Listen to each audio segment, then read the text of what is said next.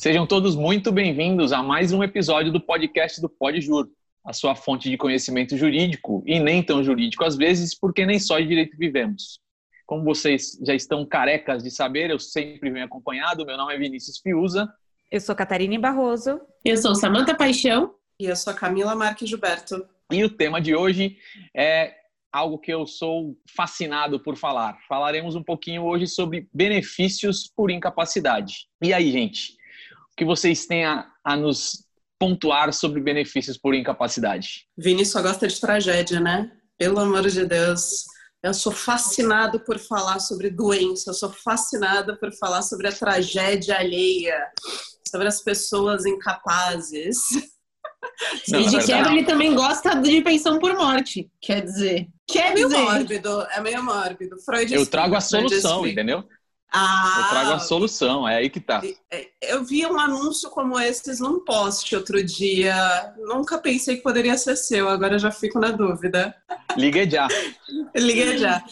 Ah, gente, eu também gosto bastante de benefício por incapacidade. Na verdade, na verdade, o meu escritório ele começou há muitos anos atrás. O grande foco sempre foi, sempre foram os benefícios por incapacidade. É, aposentadorias elas começaram a acontecer, especialmente a aposentadoria especial que é o que eu mais gosto atualmente, um pouco de tempo depois. Então, até hoje, a minha sócia praticamente só faz benefícios por incapacidade. E é muito, muito, muito desgastante, porque de fato você fica aí exposto a, a, miséria e todos os problemas inerentes à falta de uma capacidade, seja temporária ou um INSS que nunca vai querer reconhecer que é uma incapacidade permanente, e aquela situação triste da pessoa de não poder prover para sua família, não ter o acesso ao benefício pelo Estado, então é uma situação bem, bem lamentável. Há uma confusão também muito grande que eu que a gente já conversou, inclusive, no nosso grupo, em reuniões e nas aulas também, o Vinícius sempre fala é, sobre isso, a questão da pessoa confundir, o cliente muitas vezes chega para a gente confundindo a questão de ter a doença e por ter a doença, ter direito ao benefício por incapacidade, né? E muitas vezes também desejando um benefício diferente daquele que ele tem direito. Isso é rotina no escritório. Sempre chega o cliente, normalmente chega o cliente para gente reclamando que tem aquela doença, narrando que tem aquela doença e já dizendo que aquela doença lhe dá direito a uma, um benefício por incapacidade temporária ou permanente. É, é assim, é bem importante a gente pontuar isso, essa diferenciação entre doença e incapacidade, né? Porque o que gera o benefício por incapacidade, como o próprio nome diz, é a incapacidade para o trabalho, não é simplesmente a doença. Realmente, às vezes a pessoa pode estar doente e não estar incapaz para o trabalho. E a gente gosta tanto de falar, de, de espinhar a emenda constitucional 103, a emenda da reforma, né? É, eu sempre, quando tenho falado sobre o tema, eu dou um, um ponto, uma estrelinha nesse ponto, porque, assim, ela corrigiu um erro que vinha antes na lei, né? A 8.213 ainda fala, ainda não teve as alterações. Aliás, hoje a gente está gravando esse podcast num dia glorioso, que saiu a nova regulamentação da Previdência Social, um novo decreto. Não um glorioso para quem? Né? Glorioso para quem?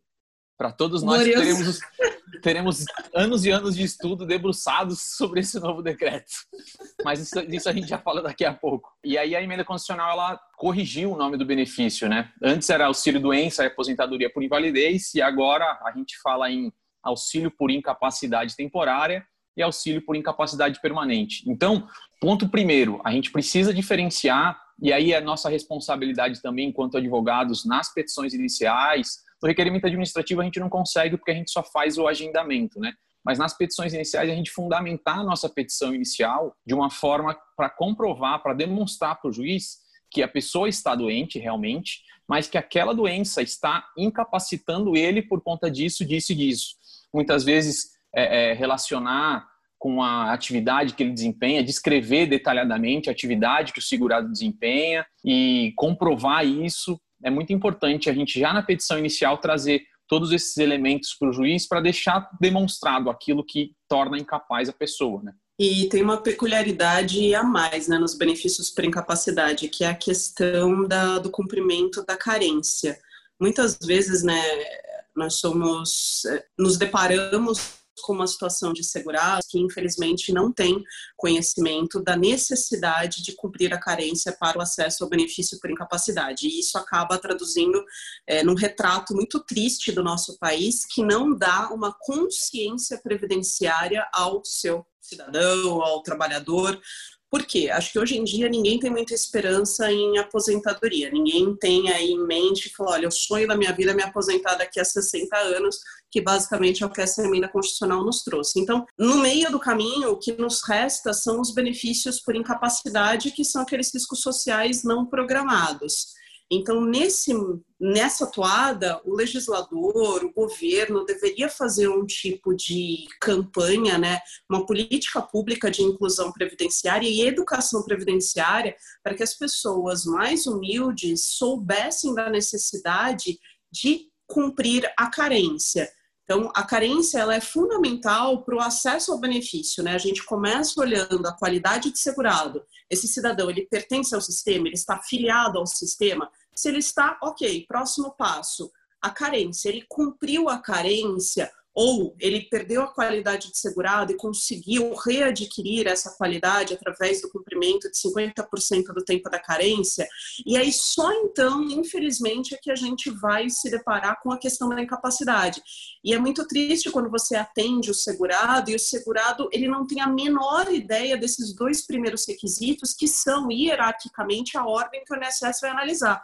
O INSS, o mais engraçado é isso eu tô cansada de ver carta de concessão que, quando você pega o processo, né, quando você puxa o laudo médico pericial, ele indica que existe a incapacidade, isso é raríssimo, né? Para quem trabalha na área vai ver que isso realmente é raro para o perito do INSS reconhecer, mas ele não defere o benefício por falta de qualidade de segurado, falta de cumprimento da carência. Agora, quando todos esses dois, esses todos, né, os dois primeiros requisitos estão cumpridos, aí não existe incapacidade diagnosticada pelo perito do INSS. Então parece que é de sacanagem mesmo, né? Falou, olha, eu entendo que o senhor está incapaz, que a senhora está incapaz, mas veja só, o senhor não cumpriu os primeiros requisitos, ou um dos primeiros requisitos, não tem qualidade de segurado, não cumpriu a carência.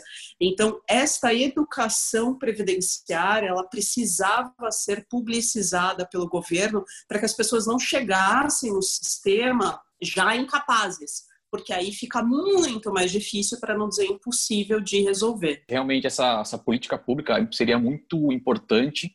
A gente, com certeza, por um longo período, a partir da emenda constitucional, a gente vai ver um aumento dos benefícios por incapacidade, que foi um, um, reflexo e vai ser um reflexo que, ao meu ver, o governo não previu. Na verdade, ele previu, mas não numa grande, numa grande monta como vai acontecer, porque é natural, as pessoas vão demorar mais para se aposentar e, assim, quando ela tem, quando ela vai ter os seus 50 e poucos anos, 60 e pouquinhos, quando ela vai estar muito na beira de se aposentar, só que ainda não atingiu os requisitos das aposentadorias programáveis, ela já não tem uma rigidez física como ela tinha aos 18 anos para fazer o trabalho repetitivo que ela fazia, e ela pode acontecer de, é, é normal, é natural isso. Quanto mais tempo a pessoa está fazendo aquele trabalho, ela deixa de ter uma concentração porque já está no automático dela. Então, provavelmente a gente vai ver um aumento significativo nos benefícios por incapacidade. Isso que você falou em relação à carência, à qualidade de segurado, também é muito importante a gente observar, enquanto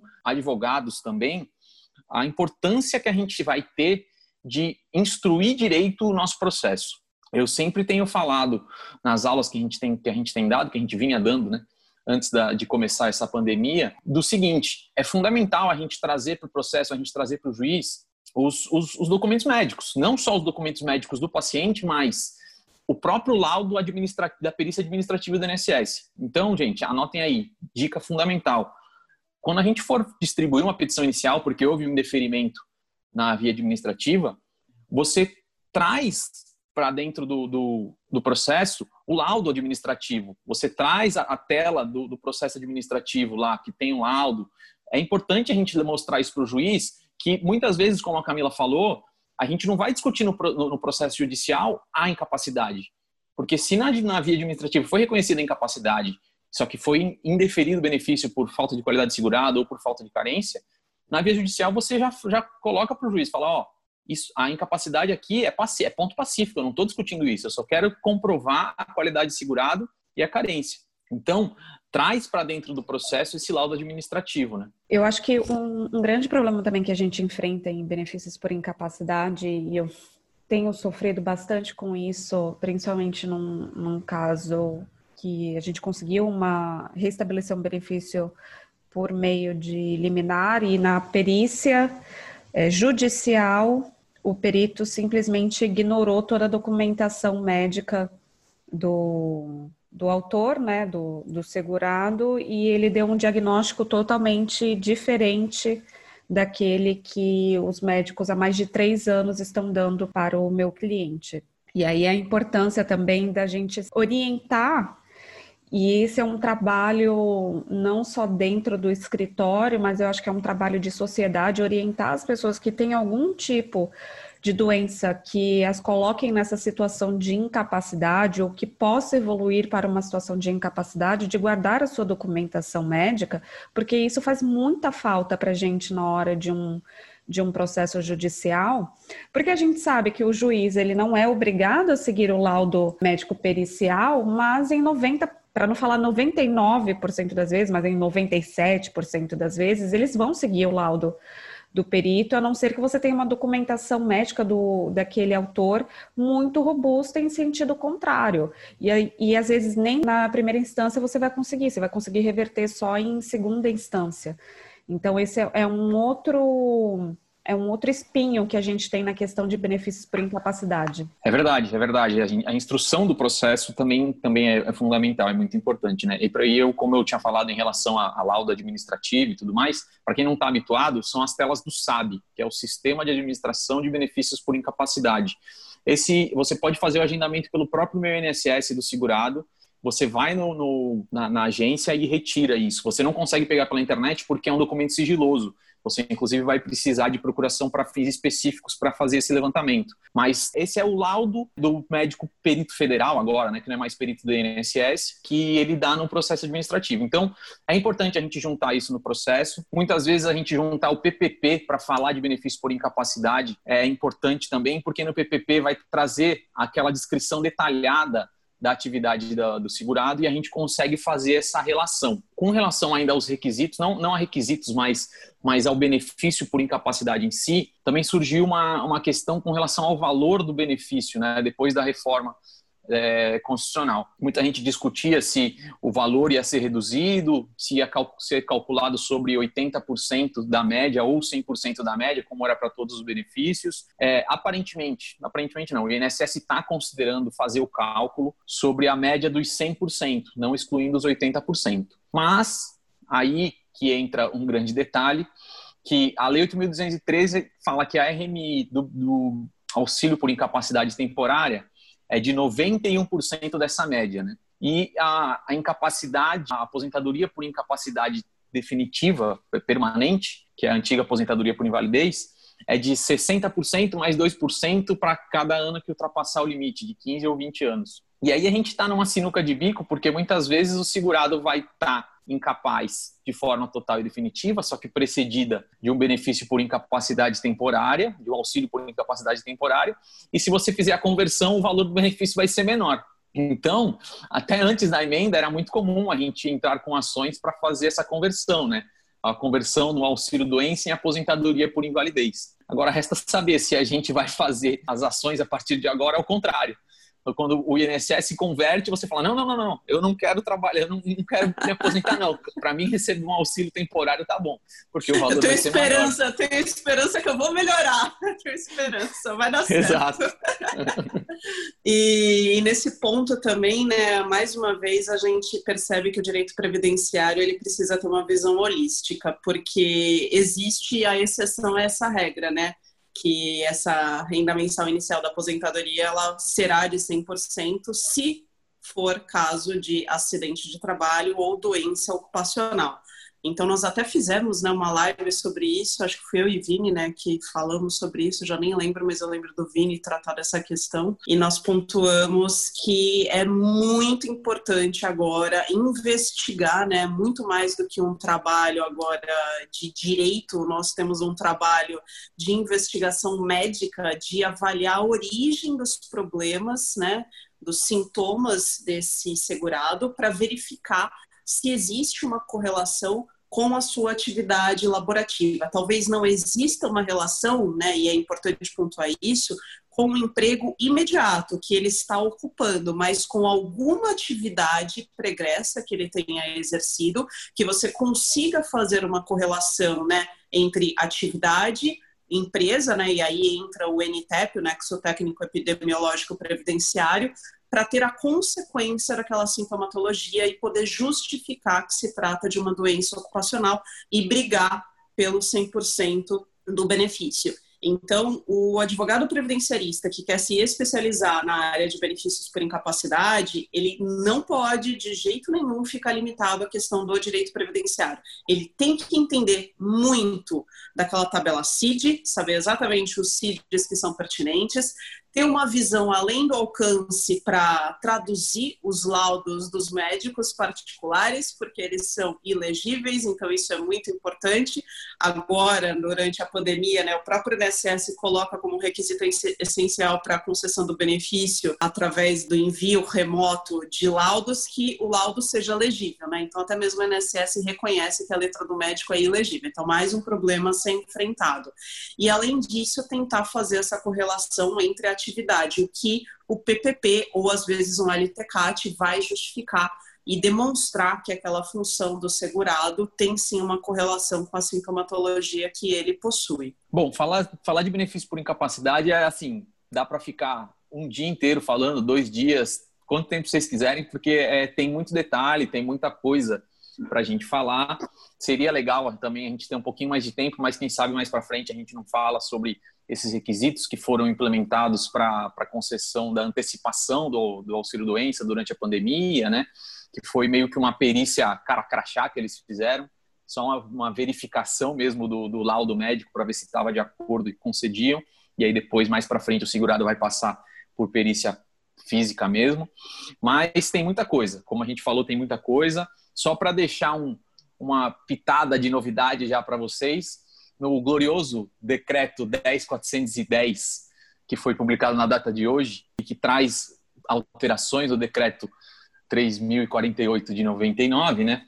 Então, assim, a gente está tá falando de carência, de qualidade de segurado, e é importante pontuar nessa evolução. Vamos lá. A gente, no começo de junho, foi publicada uma portaria conjunta, a portaria conjunta número 12, falando que, de acordo com uma ação civil pública que existe, que teve início no Rio de Janeiro, o período de, de auxílio-doença intercalado, ou seja, a pessoa contribuiu, recebeu um auxílio-doença e depois voltou a, a, trabalhar, esse período vai ser computado como tempo de contribuição e carência.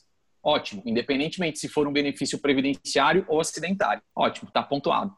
Veio o decreto na data de hoje, a gente está gravando isso no dia 1 de julho, e diz o seguinte, no artigo 19c, parágrafo 1 será computado o tempo intercalado de recebimento de benefício por incapacidade na forma do disposto do inciso 2 do artigo 55 da Lei 8.213, vírgula, exceto para fins de carência. Ué, a portaria fala que conta e agora fala que não conta. Alô, alô, ação civil pública, eu te ignorei lindamente. Nossa, ação civil pública? Hã? Oi? Pois é, pois é. Isso é só, só uma das, das coisas que. Dessas, desses conflitos que existem dentro do, dos benefícios por incapacidade. Mas acho que a gente conseguiu trazer alguma essência, alguma ideia geral. É importante a gente instruir direito esses, essas petições iniciais, porque a gente precisa trazer isso para o pro processo. E a gente precisa dar um, prestar um serviço melhor para o segurado e não deixar na mão do juiz simplesmente carimbar o laudo pericial. A gente tem que trazer elementos para, pelo menos, trazer uma dúvida para o juiz, para a gente conseguir, eventualmente, reverter um laudo pericial desfavorável para o nosso cliente. Hoje a gente vai ficando por aqui. Espero que vocês tenham gostado. Compartilhem nas suas redes sociais. Segue lá no, no Instagram, arroba podjur. Segue a gente no Spotify para ver os, os próximos episódios. E até semana que vem com mais um episódio de um podcast.